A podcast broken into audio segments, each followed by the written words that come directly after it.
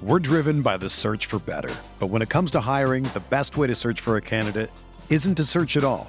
Don't search match with Indeed. Indeed is your matching and hiring platform with over 350 million global monthly visitors, according to Indeed data, and a matching engine that helps you find quality candidates fast. Ditch the busy work. Use Indeed for scheduling, screening, and messaging so you can connect with candidates faster. Leveraging over 140 million qualifications and preferences every day, Indeed's matching engine is constantly learning from your preferences, so the more you use Indeed, the better it gets. Join more than 3.5 million businesses worldwide that use Indeed to hire great talent fast. And listeners of this show will get a $75 sponsored job credit to get your jobs more visibility at Indeed.com slash BlueWire. Just go to Indeed.com slash BlueWire right now and support our show by saying that you heard about Indeed on this podcast. That's Indeed.com slash BlueWire. Terms and conditions apply. Need to hire? You need Indeed. There are some things that are too good to keep a secret. Like how your Amex Platinum card helps you have the perfect trip. I'd like to check into the Centurion Lounge. Or how it seems like you always get those hard to snag tables. Ooh, yum. And how you get the most out of select can't miss events. With access to the Centurion Lounge, Resy Priority Notified, and Amex card member benefits at select events, you'll have to share. That's the powerful backing of American Express. Terms apply. Learn more at americanexpress.com slash with Amex.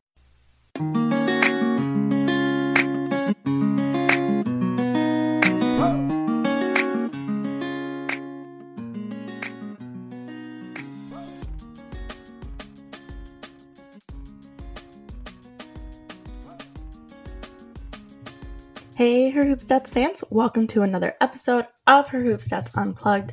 As always, you're here with Megan Gauer, and we just had WNBA All Star. We're heading into the Olympics, so lots of exciting things happening in the women's basketball world. And to talk about that, I am joined today by Calvin Wetzel. Hey, Calvin, how's it going? Hey, I'm good, Megan. How are you doing? Doing well. I feel like I should basically call you the co-host of this podcast at this point because you've been on at least like every other episode lately. But excited to have you here to talk about WNBA All Star.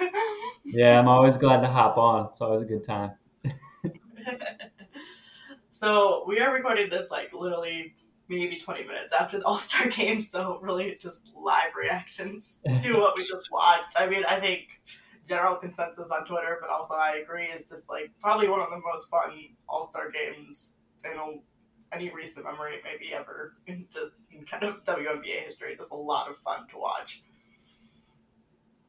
Yeah, it's there's never this much defense. First off, I mean it's neither team got to 100. That almost never happens. Um, and it was, I mean, it was competitive. It was fun. It was tied for a lot of the fourth quarter. I think you know, part part of it is the the whole format. Obviously, with Team WNBA, you got that extra motivation playing against Team USA. I don't know if anyone felt like they should have been on the team or whatever, but um, I think too, when you look at Team WNBA, most of them are about to get a month off. You know, maybe not all of them, but a lot of them, and that's not necessarily usually the case in an All Star game in a I mean, most of the time in the Olympic year, there's not an All Star game, and in a non-Olympic year, you know, you're you're not getting that month off. So, like, why hold back? You know, they can they can rest for the next month. That's not usually the case. Like, they could they could leave it out there a little bit, and it's not like we it's not like this was the finals. Like we saw that level of effort, but by All Star game standards, like there was some effort. That was pretty fun. yeah, for sure. I mean, definitely a lot more effort than I think you usually see in an All Star game. And like you said, a lot more defense than you probably ever seen in an All Star game in like the history of every sport. Um, but I mean, that makes it fun, right? Like, I feel like everyone's complaints about like All Star game is like it's all about you know who's gonna make the game, and then the actual game is just kind of all it's fun, but it's like there's no defense, it's not competitive, and this was certainly the opposite of that. So a really fun basketball game to watch and a fun kind of last game for a month of WNBA action as we, we head into the Olympics too. Yeah, were you uh were you surprised that Team WNBA won?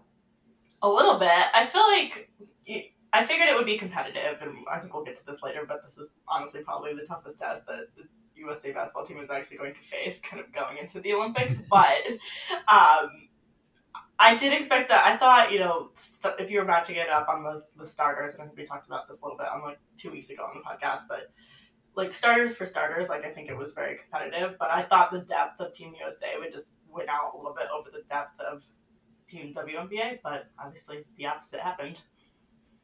Yeah, you know, that's another point too. I think oftentimes, you know, it got so competitive that um, they actually sort of let the let the starters go a little bit. I think oftentimes, you know, it's never perfectly even, but in an all-star game, you kind of see the teams sort of divvy up the playing time more evenly, definitely more than you would in sort of a regular game. But I mean, when you I got the box score, I mean, uh, Quell played 30 minutes, Sabally played eight, you know, uh, Brionna Jones played 11. Arike played 26. I mean, they the starter, you know, they let the starters run for a little bit, which sort of canceled out maybe the, some of that depth advantage that you were talking about.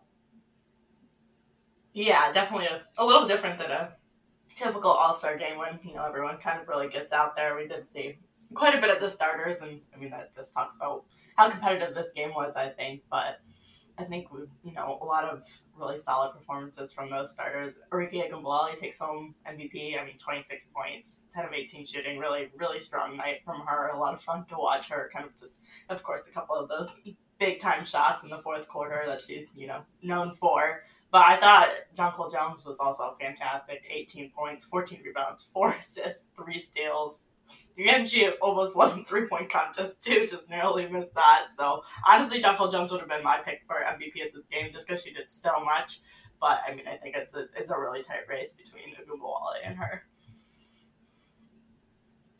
Yeah, I you know I would have picked Jonquel Jones too. I know you live in there in Connecticut, so you might be biased. I'm not though, and uh, yeah, I I think it. I mean, it comes down to do you value scoring or do you value the all-around contribution? Uh, I mean, Jonquel Jones obviously poured in 18 points as well, but really the all-around contribution um, just on on every aspect of the floor, including defense, which is a kind an area where, like we said, pretty much no one ever contributes in the All-Star game, but she did, and so I I would have picked Jonquel Jones too. I think is my MVP.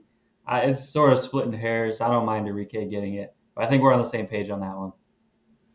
Yeah, exactly. I think they both are good. Either one was fine by me, but yeah, I mean, just an insane game from Jonquel Jones. Kind of, honestly, really similar to what she's been putting up all season long, just kind of building on that regular season MVP case. So she doesn't get this one, but she's still got a very good shot for the for the big one. Yeah, except this time against you know the highest competition you can possibly play, versus the stat lines she usually puts up against a regular WNBA team, and she still put up this crazy line against, you know, all stars, but uh, an Olympic team, the best Olympic team. So very impressive night. Yeah, for sure. So yeah, Team WNBA does win it. I feel like we also have to talk about before we go on to Team USA, like talk about Courtney Williams a little bit because first time All Star. I feel like she's just like the type of player that just like I don't know, she's the personality for like an all star game, right? Like they played that little segment of her mic'd up. I'm like, can we just like have more of this, please? But she really went off in that second half too. So I feel like she was just thriving out there in her first all star game as well. Yeah, Courtney Williams is like, regardless of even if she like wasn't even good at basketball, just still let's put her in an all star game anyway, just because she's so fun. Like that definitely the I agree with Ryan Ruocco. You know, like the most player that we were all looking forward to having mic'd up. Uh, you know, I'm a huge Courtney Williams fan anyway, um, just on and off the court. But so much fun, and she was seven for eight too. She almost made every single shot. So it was the swag, but it was the performance too. She was easily the best player off the bench for Team WNBA. Um, probably the third best overall behind the two we already talked about. So real cool, real cool to see her go off tonight. For sure, for sure. So yeah, Team WNBA gets the win. So yeah, Team USA comes out with a loss. Maybe a little bit concerning considering they're heading into the Olympics in just over a week. Probably less concerning than USA men's basketball, two losses to Nigeria and Australia so far. Um, so I don't think we need to be nearly as concerned as we probably are about the men's team right now. I mean, I think it's not great that they lost this game, but I also think that you know they're one practice in, and honestly, this is probably the toughest test they're going to face. Like, there's no other national team that they're going to play that has a full roster of WNBA All Stars on it. There's not even a team that has a full roster of players that are in the WNBA. So I I really don't think there's anything to be worried about really heading into the Olympics right now. No, yeah, I'm with you on that. I think, I mean, there's there's a lot of reasons, but you know, n- number one, what we already talked about, like Team WM, WNBA was is getting a month off. You know, they had nothing to nothing to save their energy for. That's not the case with Team USA. Um, number two, like you said, just this is the best competition competition they're going to face. But um, also, I just think like it's it's sort of random sometimes. You know, like if you play this game again, Courtney Williams isn't gonna go seven for eight.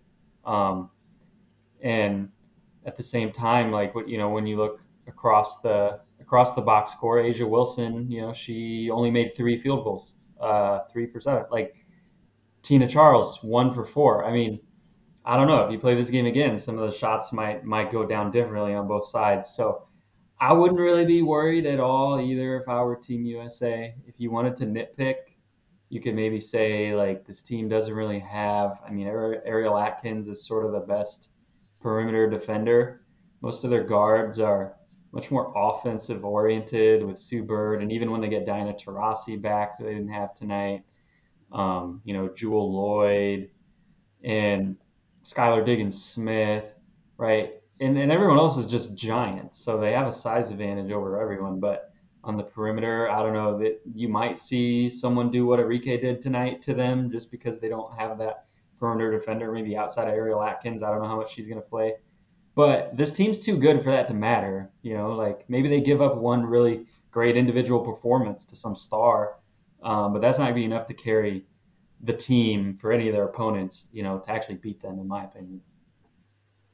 Yeah, exactly. And I think also part of it tonight is Dawn Staley's probably trying to figure out what this lineup looks like going into the Olympics, right? She's trying out different combinations, trying different things out on the floor because, like we said, they've only had like one practice together. So you're definitely still figuring things out. And there's probably you know a little bit more formal rotation as you head into some of the later rounds of the Olympics. Not that they necessarily need it, but I think you're testing out some different things, seeing who plays well together on the court today, and that probably I mean you see it somewhat in the minutes that there's a you know Breanna Stewart played 27, but other than that, there's kind of a fairly even minutes distribution throughout this whole roster. So you're definitely just kind of figuring some things out here.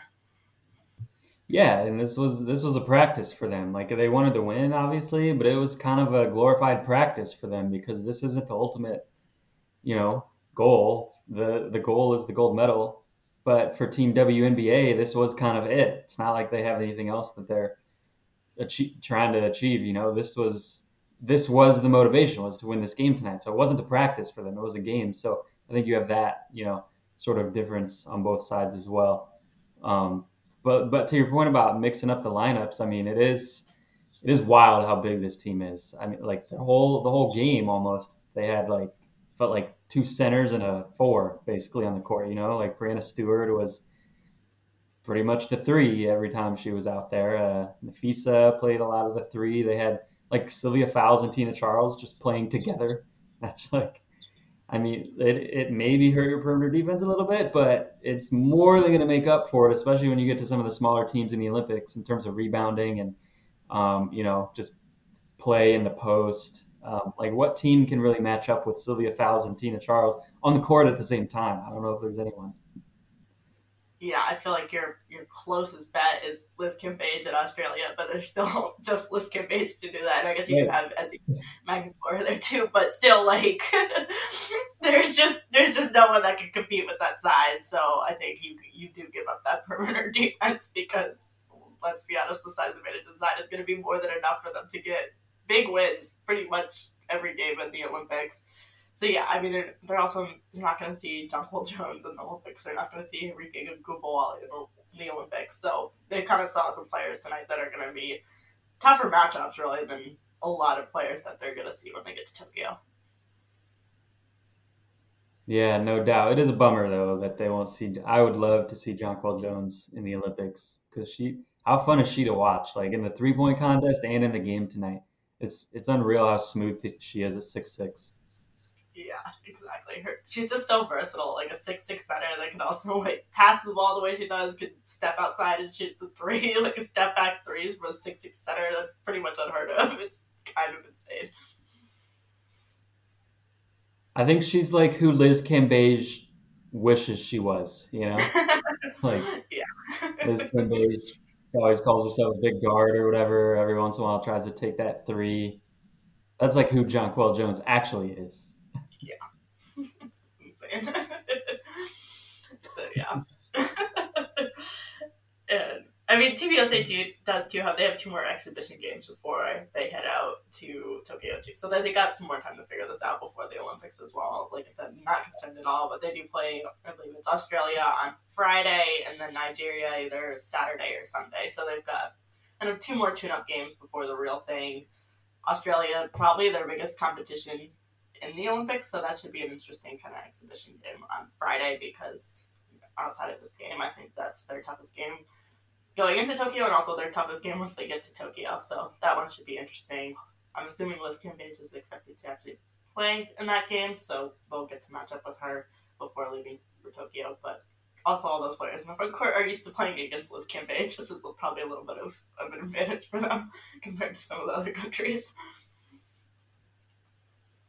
Yeah, it sounded like she was kind of just playing it cautious tonight, so hopefully she's ready to go for that. But yeah, you know, honestly, even if they lost that sort of tune-up game against Australia, still not sure I'd be worried unless it's like a beatdown or something. You know, like on the men's side, same thing happened. I, everyone's kind of freaking out. I'm not honestly sure if I'd be worried about the men either. It's just like I don't know. It's it's the preseason, you know, to like to use the regular season analogy in American sports, and it doesn't really matter that much.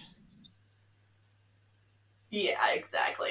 I'm not that worried about the men either. I think maybe a little bit more concerning there, but still nothing much to be worried about. Yeah. Like you said, they're exhibition games. They're figuring things out. Like there's a reason that they're playing these games, and it's not necessarily to win them by 25 points. It's to figure out okay which lineups work the best together. All the stuff that they need to figure out in camp with a bunch of players that haven't really spent much time at all on the court together. So it's it's going to take a little bit to get it all together. I think especially on the men's side too, the national teams have kind of played together a bit more, so they have more experience. So I don't honestly think it's that surprising to see it kind of happen on the men's side because you don't have all your stars necessarily like leaving from professional league right now and haven't joined camp. They've been in camp, so it's a little bit I think different situation where here you, know, you look at a team like Australia, they've got a bunch of players that'll probably be in their starting lineup that are from the WNBA, so they also haven't been in camp, so they're in a similar situation to Team USA, where the men's side is a little bit different.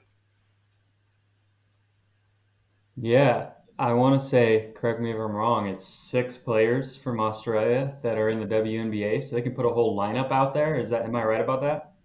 I think so I think that's right. It's definitely like five or six, so they can definitely at least field a full lineup from the WNBA. Yeah, and I'm not sure if there's any other team. Maybe Canada. Can Canada do, do that? They might be the only other team. I'm not even sure if they can. They might be close. They, I think it's just Kia Nurse, Bridget Carleton, and Natalie Achonwa, but she's injured. So I think they really just have two, right? So yeah, yeah, Australia definitely the toughest test. I mean, it'll be they might put five WNBA players on the floor, but it's not going to be five WNBA All Stars. So still, still an easier test than tonight. Yeah, no question.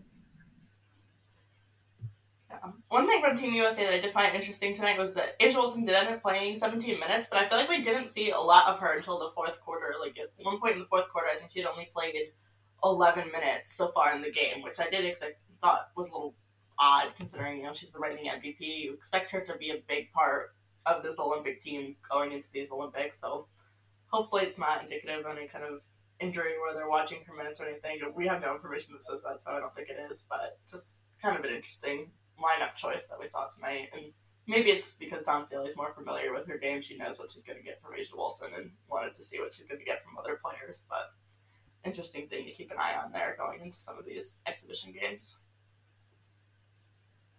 Yeah, well, I was gonna say it's definitely not about any sort of weird politics like people like to complain about, because obviously Dawn Staley knows what A'ja Wilson can do, and probably is a little bit biased towards A'ja Wilson. But uh, yeah, it definitely could work the other way, like you said, in terms of experimenting with players that she hasn't been able to uh, have have as much experience coaching, and obviously she's spent so much time around A'ja that she, you know, you know what you're gonna get. Let's see what some of these other players can do for me. You know, she gave uh, like I said, Fowles and Tina Charles, plenty of minutes off the bench, kind of in that spot. Um, so yeah, I don't know. I think A'ja's fine, but it, it, it even if she's not, you know, like I'm not, I wouldn't wish any ill on her or whatever. But I, I still like wouldn't be worried from the team standpoint. Uh, you know, I think, I think any one of these players on this roster that you know could get injured or I don't know, just not play, and I think they'd be fine.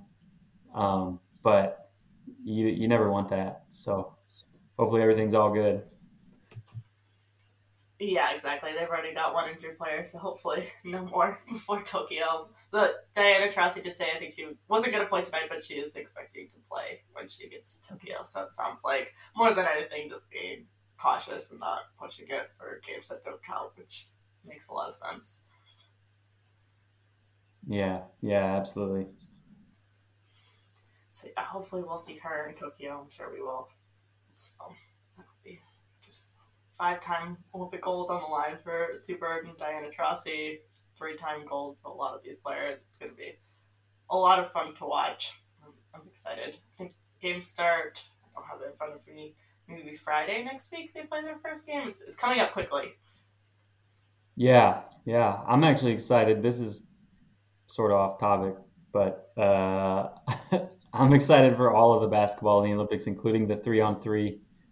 This is the first year that you know they've had the three on three in the Olympics. I think is pretty cool. The men didn't qualify, but who cares? You know, women's basketball is better anyway. So, um, I'm, you know that that team, the same team for USA that that qualified. They decided to roll with them um, with Kelsey Plum and Katie Samuelson, Stephanie Dolson, Allisha Gray. I think that's going to be fun to watch. I might actually be more excited for that than I am for the five on five. I don't know what that says about me. I don't know if that's weird or not, but it's new. It's cool. It's unique.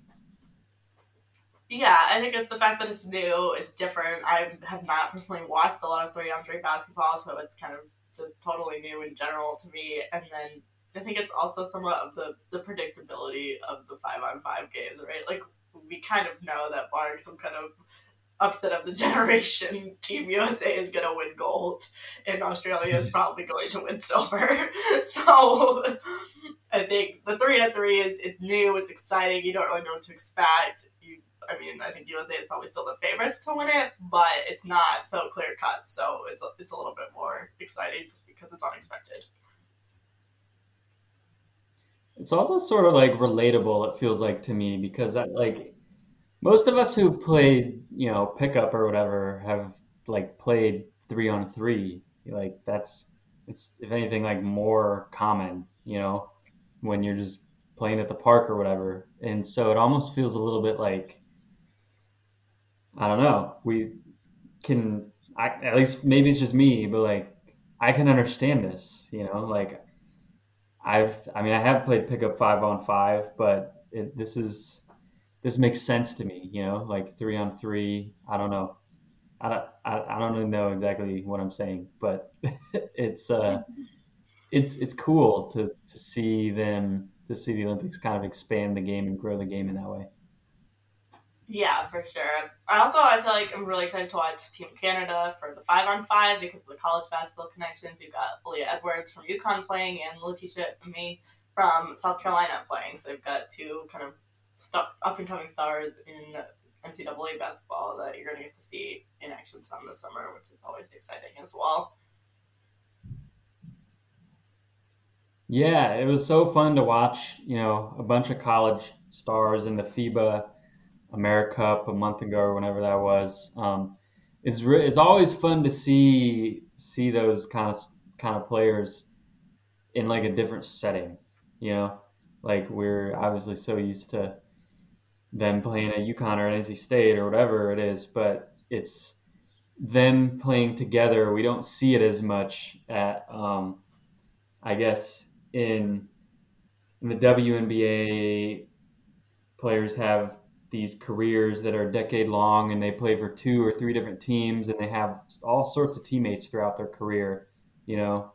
Um, like DeWanna Bonner, she plays for Phoenix. She plays with Taurasi and Griner. Now she's playing with Jonquel Jones and and I guess uh, last year Alyssa Thomas. Like you see all these players have all these different teammates, but in college they're only there so briefly, um, you know, and it's not like you get to see them in a ton of different settings throughout their career. Maybe more so now with all the transfer stuff going on, but still is not quite the same. So it's cool to see them in in a different sort of unfamiliar setting, unfamiliar to us at least. I, I had a lot of fun watching the FIBA, so I'm looking forward to that too. I'm with you for the Olympics.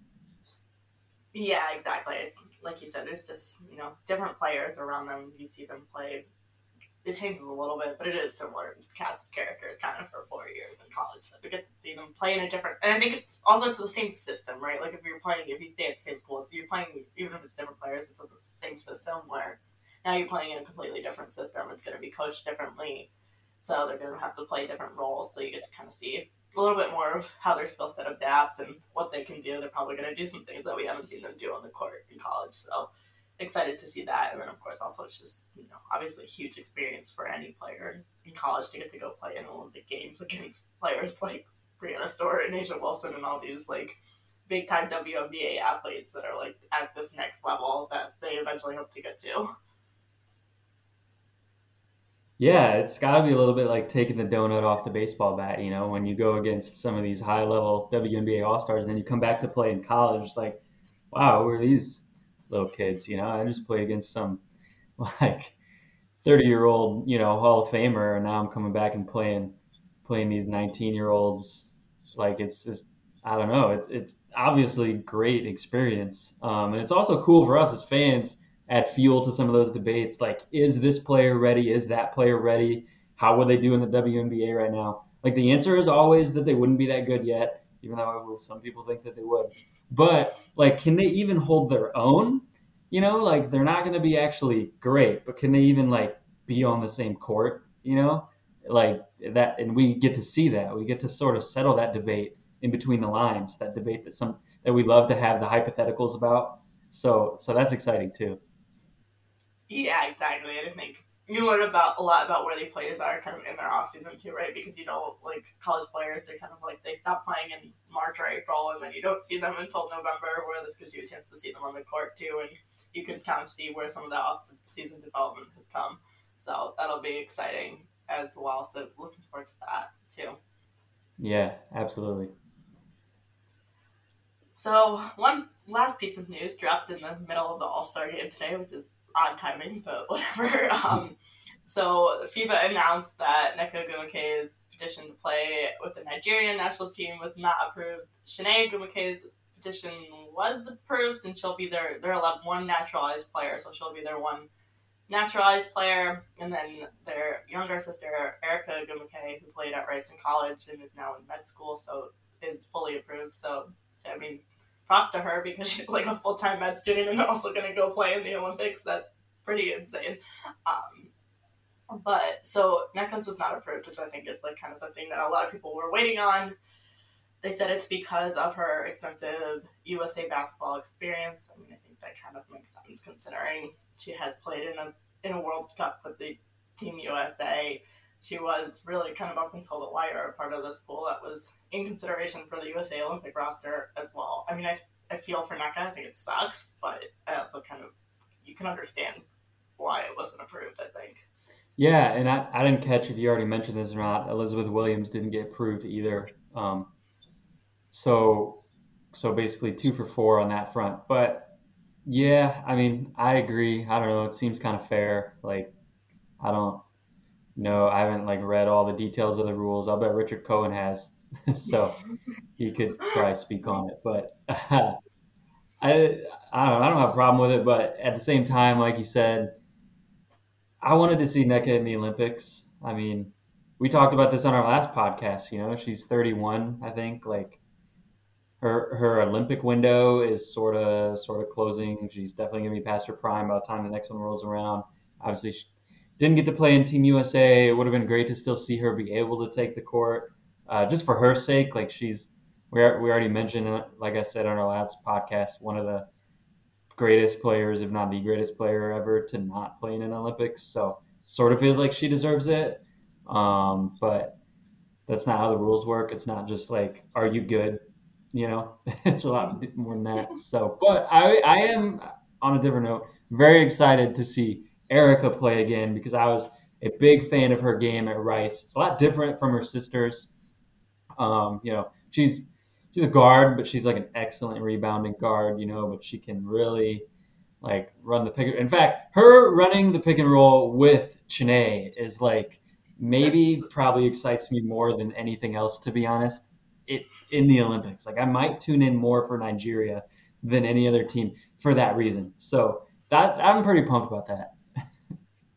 Yeah, I think that's going to be really exciting and obviously really exciting for the two of them to get to play together as sisters as well. So I think that now makes like two sister pairs playing in the Olympics. Well, not for the US, I guess, but for Nigeria for basketball, and then you have the Mewises for soccer on the USA team. So pretty cool. Um, but yeah, I mean, you got to feel for Nneka, but at the same time, I can also see it kind of being like a weird precedent to set for her to be like really in the running up to the like last minute for the USA team, and then to be able to just jump ship and kind of go to a different national pool. I think there's a lot of players that maybe could be considered for that USA pool that make choices to play for different countries, and at some point, I think you'll feel like you have to draw the line. You can't have all these players like choosing to play in the USA pool, and then if you don't make it, just like go play somewhere else. I don't know that that's a fair way to run things. Not that that's what's happening now, but I do think it would be an interesting precedent to set to say like, okay, you played for the U.S. in a World Cup, like in a major tournament. We're probably like the last person that didn't make the roster when you chose to be in that pool, and then okay, you're just gonna go play somewhere else. I don't know. It's it's it's definitely a weird situation and it like sucks because you're like, okay, but Nneka should be an Olympian, but it's the Olympics. It's hard to make. You it's not. You don't have to just be really talented. You have to be really talented at the right moment. And I feel like she just she just missed that right moment. Mm. Yeah, yeah, I'm I'm with you. Although I do think you know if you fall within the rules, I should probably know what they are because I I would sound smarter talking about this. But if you fall within the rules in terms of you know, like if you are a dual citizen, for example, then like I actually do think that if you don't make your first choice roster, like you should maybe be able to play with the second one, you know, but you have to fall I don't know, they can't make exceptions on those kind of things. Like you have to be able if if you fit the definitions for two countries, then I don't think sort of getting cut from the team, so to speak, like not making the roster for one country should automatically disqualify you for playing for the other country, but you still have to fall under those guidelines from the start for both countries, um, which I, apparently Nneka wasn't. So uh, again, I really need to look those guidelines up. But um, yeah, I you know she's still got a shot. It's only three years instead of four till the next Olympics. So I don't know. She'll still be in the league for sure. She's definitely not going to be washed up or anything like that. I've seen players like Sue Bird and Taurasi play that play, you know, at that level for quite a long time. So it's possible. Uh, I'm rooting for her for it to happen in uh, 2024. Um, but it, yeah, it is what it is now, I guess. Yeah, exactly. And I think, I think the rule is that if you've played like in a major tournament for one country, unless there's been like a change in your citizenship status, you have to wait like I think it's three years to be eligible to play for another country. I think that's what the rule is. So she is like just shy of that three year mark, but had the Olympics been in a normal year, she also would have been like way shy of that mark. So I feel like it kind of makes sense that they're not going to waive that rule. I don't know. Like it's, I feel like it's hard to make exceptions, right? The rules are there for a reason. So like, how are you going to make exceptions for one player that you have to start making exceptions for other, every player? It just gets complicated very quickly. Yeah, yeah, definitely true. Although to be clear, I'm very much not a rules are the rules person when it comes to some of the other rules that the Olympics are throwing out there that have not had anything to do with basketball. Um, but whether it's marijuana or, or, you know like swim caps for black hair, like I'm definitely not a rules are the rules person because some rules are just stupid. Yeah. However, I don't have a problem with this one as far as I know about it, but I just felt like I should clarify that. Yeah, agreed, agreed. But yeah, I don't particularly have an issue with this one. I think it makes sense from a like perspective of like how you determine what country players are going to play for. I also feel like it would kind of suck if you're like a lot of these national teams, right? The players aren't playing in the WNBA, so they're like committing a lot of time to training for the Nigerian basketball roster, and to have someone kind of just last minute step in and take your spot. I mean, the best players get to go to the Olympics. That's how it is, but it would still like it would suck for someone else that would now be in like Nneka's situation of like getting cut from a, a roster that they were loyal to and spent a lot of time on. True, and like just because we know Nneka and we don't know this person's name, like doesn't mean we should feel any less bad. I'm sorry to cut you off, Megan. No, I was just gonna say, like, I think you can make the argument, like, if she's eligible, she's eligible, and the best players go to the Olympics, and that's what it is. Which I think, if you know, she that if the rules like fell in such a way that she should be eligible, I think I would be fine with that, right? Like, it's the Olympics, the best players get to go. That's what we talked about with Team USA like a few weeks ago. But I think to bend the rules and then kind of push someone out of that spot is is a hard hard thing to do. It's it's harsh, no doubt. It's definitely harsh. Yeah, so I don't know. I feel like it's a complicated situation, but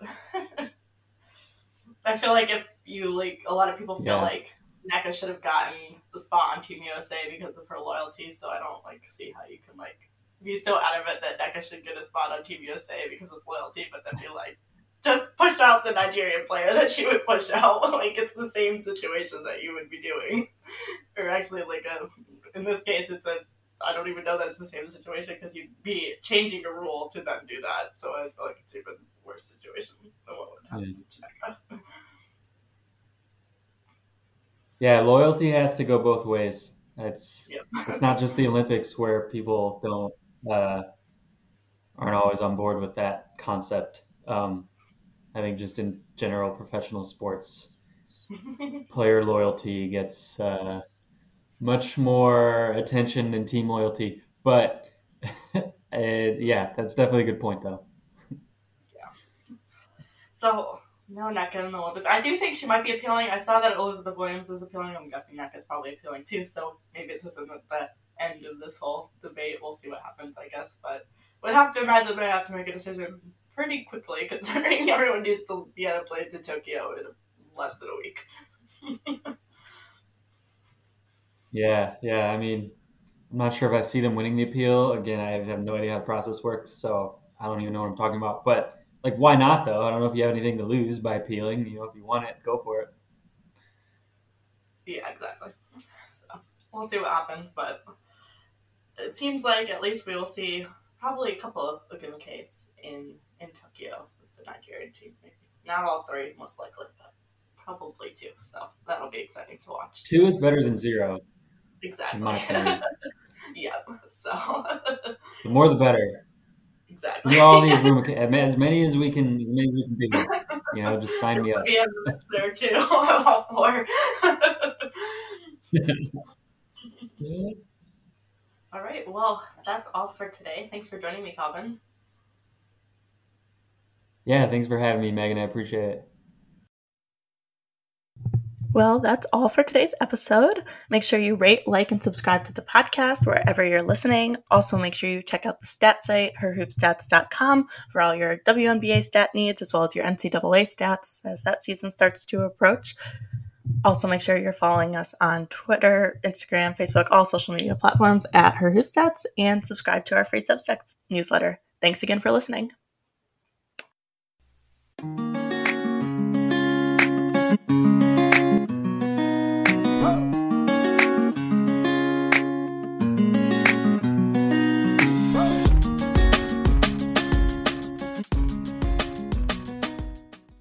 One, two, three, four. Those are numbers. But you already knew that. If you want to know what number you're going to pay each month for your car, use Kelley Blue Book My Wallet on Auto Trader. They're really good at numbers. Auto Trader.